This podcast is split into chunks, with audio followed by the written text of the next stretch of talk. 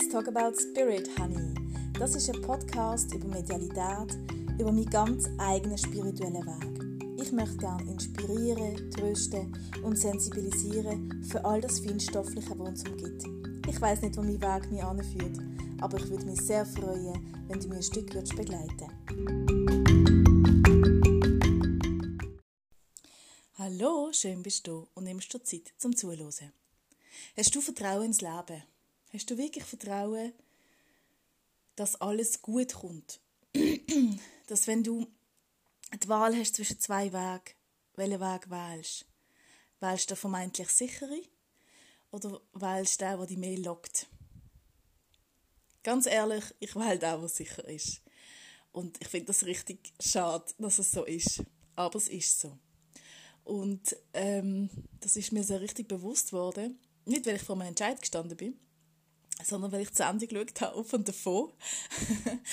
und dort ähm, eine junge Familie im Busch gelebt hat, das war eine Wiederholung, äh, eine junge Familie im Busch gelebt hat, noch mit einem Kleinkind und sie ist schwanger im sechsten Monat und ich glaube, die nächste Zivilisation ist irgendwie zwölf ähm, Stunden entfernt gewesen. Also er ist wirklich mit dem Flug anfliegen.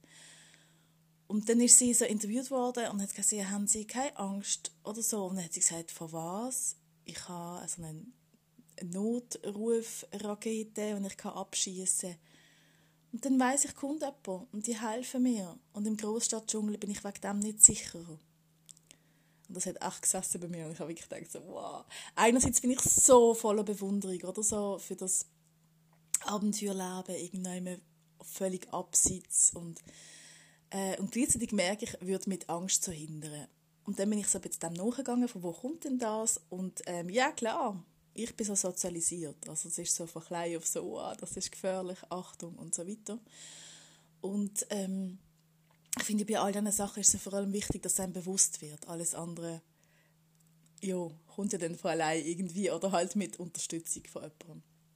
Und ich bin vor ein paar Wochen ähm, bin ich wirklich eines Morgens aufgestanden und habe wieder so ein bisschen, ähm, ja, also bin ich recht böse zu mir selber halt wieder ähm, wie das vielleicht viele Frauen kennen, wenn man in den Spiegel schaut, dass man sagt, ah, und das ist nicht gut und das ist überhaupt nicht gut und wie überhaupt und oh mein Gott, dass wir überhaupt Menschen anschauen. Also so ein bisschen.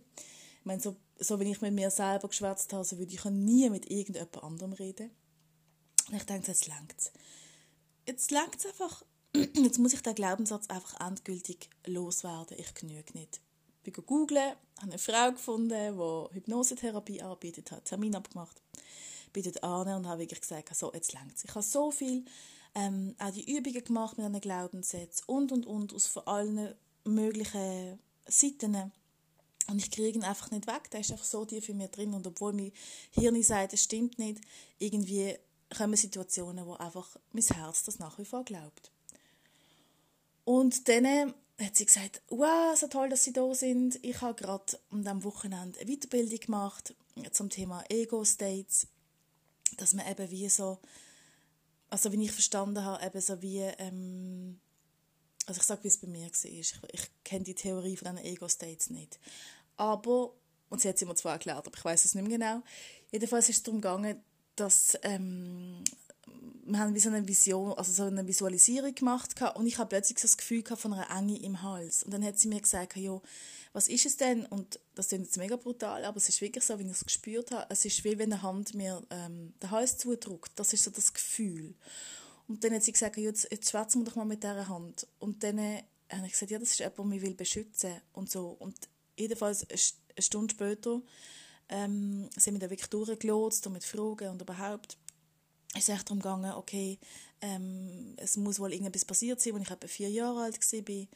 Und ähm, ja, und der, vermeint, der Beschützer oder der Begleiter, eben der, so ein Ego-State, der wahrscheinlich auch für einen Anteil von mir ist, wenn ich es verstanden habe, der kann jetzt wirklich, bei Erwachsenen, der kann mich einfach begleiten. Der kann einfach neben mir stehen und muss nicht mehr so stark eingreifen. So. Und dann sind wir nach dieser, nach dieser Stunde fertig, bin ich raus und denke so, ja, okay, mal schauen. bin offen, aber mal schauen, ob das wirklich etwas ähm, so bringt.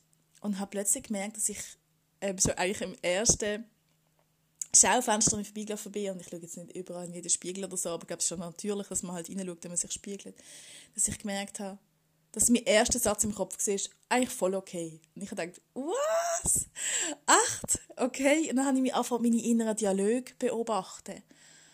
Und die sind richtig freundlich geworden. Wirklich, ich habe, ähm, auch wenn ich etwas abgeben und habe wirklich dann so gesagt, hey, das habe ich gut gemacht oder ich habe mir echt Mühe gegeben oder so, und ich halt mit anderen reden. Und habe gedacht, okay, das ist echt ein Game Changer für mich, diese Stunde.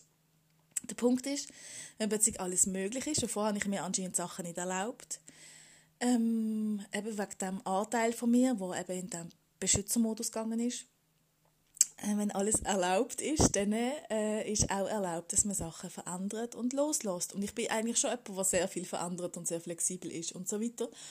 Aber es gibt so gewisse Sachen, wo, eben, wo ich dann immer den sicheren Weg wähle.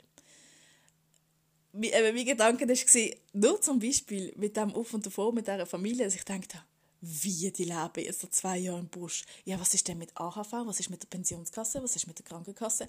Das sind die Gedanken, die ich hatte. Und ich merke so, okay, so viel zum Thema Freiheit. Jo. Okay. Ähm, was nicht grundsätzlich schlecht ist, dass man so denkt, und wir sind ja verschiedene Leute, aber ich war in gewissen Sachen gern freier im Kopf, ganz ehrlich.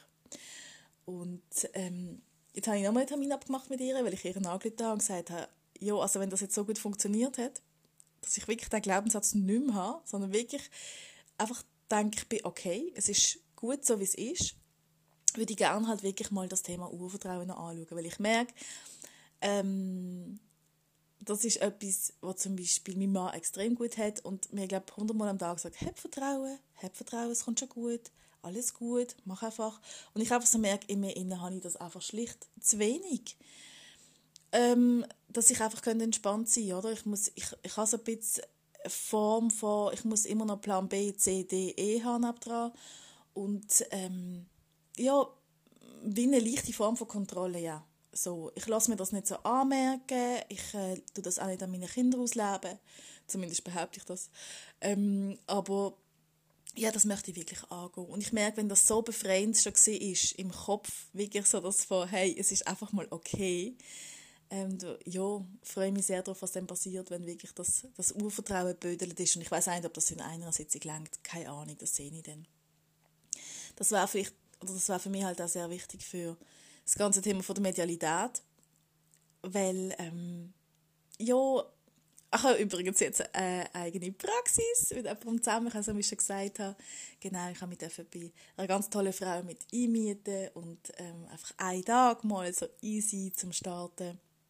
Aber ich hätte das ja nie gedacht vor zwei Jahren, dass ich wirklich irgendwann mal wird als Medium arbeiten Das war für mich undenkbar gewesen. Und ich denke es auch jetzt ein bisschen so, oh, hey, äh, zwick mich, das kann ja fast nicht sein, dass es wirklich echt ist. Ja, mega, mega toll. Aber gerade zum, zum Arbeiten als Medium ist es eben schon gut, wenn man einfach nicht immer so eine laute äh, Stimme hat, innen dran, die so zweifelt. Und natürlich innerhalb von, der, von einer Sitzung lasse ich es einfach fließen und dann, dann ist es einfach gut und ähm, es ist, wie es ist.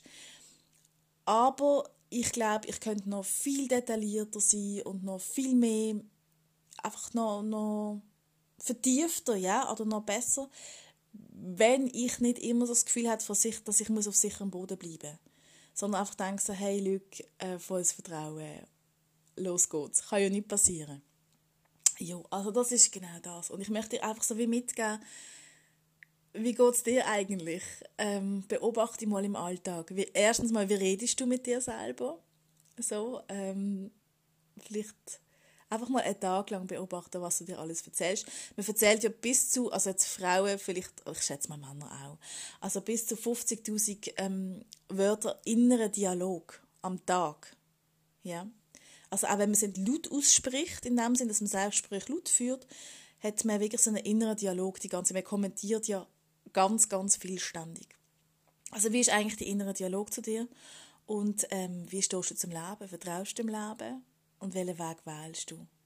Und das kann man ja auf ganz viele verschiedene Sachen sehen. Ich meine, das ist ja einerseits so, ähm, sagen wir, eben im Erziehungsstil. Das sieht man aber auch im Job. Oder nimmst du etwas, was dir wirklich Freude macht, wo du denkst, hey, ja, das ist meins. Oder ähm, gehst lieber auf Nummer sicher und, und ähm, wählst etwas, wo du vermeintlich denkst, okay, das, ja, das ist eine sichere Stelle und ähm, da habe ich einen sicheren Lohn und da habe ich das und das und das und das. Und auch das ist nur vermeintlich sicher. Ich habe gerade gestern mit jemandem geschwätzt, der ähm, wirklich an einem tollen Ort geschafft hat. Der ist übernommen worden von einer Firma. Und ähm, ja, ein paar Wochen später ist sie freigestellt worden. Bei einem vermeintlich sicheren Job. Also, ich glaube, die Sicherheit, wo ich mich manchmal ein bisschen drin wiege, ist, ist, äh, ist eine falsche Sicherheit. Also in dem Sinne, das gibt es eigentlich gar nicht. Das ist wieder etwas, was ich ähm, eigentlich gut könnte ablegen könnte. Werde ich aber erst machen, wenn ich die Verlustangst wirklich auch angeschaut habe, weil dann geht es los mit ähm, Sachen loslassen. Also du siehst, bei mir geht es ähm, richtig vorwärts.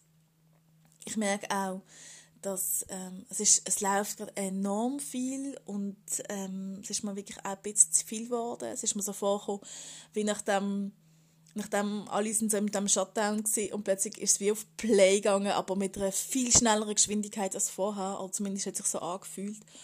Und ich einfach volle Tage ohne Pause und habe gedacht so, wow, hey, und das muss jetzt noch irgendeinen Monat durchheben und sagen, die Bombe bin ich krank geworden.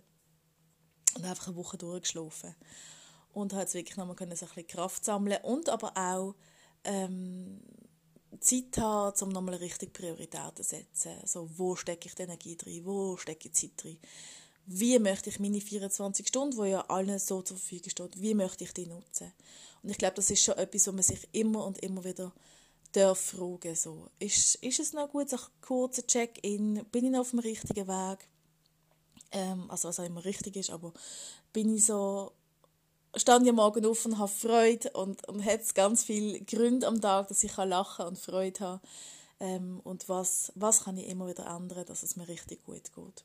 Weil wenn es mir gut geht, geht es natürlich allen anderen im Umfeld auch gut, weil sie von dem können profitieren dass wir zusammen können lachen und zusammen können Freude haben. Und ähm, das vielleicht noch so als kurzer Abschluss. Ich habe ja ganz oft immer die geistige Welt gefragt und mache es ehrlicherweise immer noch so ein bisschen hey, für was bin ich auf dieser Erde? So, hey, sagt mir doch. Und natürlich ist es eine Facette. Es ist nicht nur etwas, ja, es sind mehrere Sachen. Aber eins davon ist wirklich so, dass sie so gesagt haben, hey, zum Freude bringen, zum die Leute begeistern, zum das Lichtli wieder anstellen, wo jeder in uns hat. Und ähm, ja, darum ist es wichtig. Und ich, ich bin sicher, dass wir ganz viele Leute haben diesen Auftrag auf dieser Erde. Nicht nur ich, ganz viele Leute haben diesen Auftrag um wieder bei den anderen sich daran erinnern, hey, für was sind wir eigentlich da? Ähm, und ja, darum wünsche ich dir einfach eine, eine ganz gefreute Zeit und ähm, dass du fest Vertrauen ins Leben hast. Und in dich. Hab's gut. Tschüss.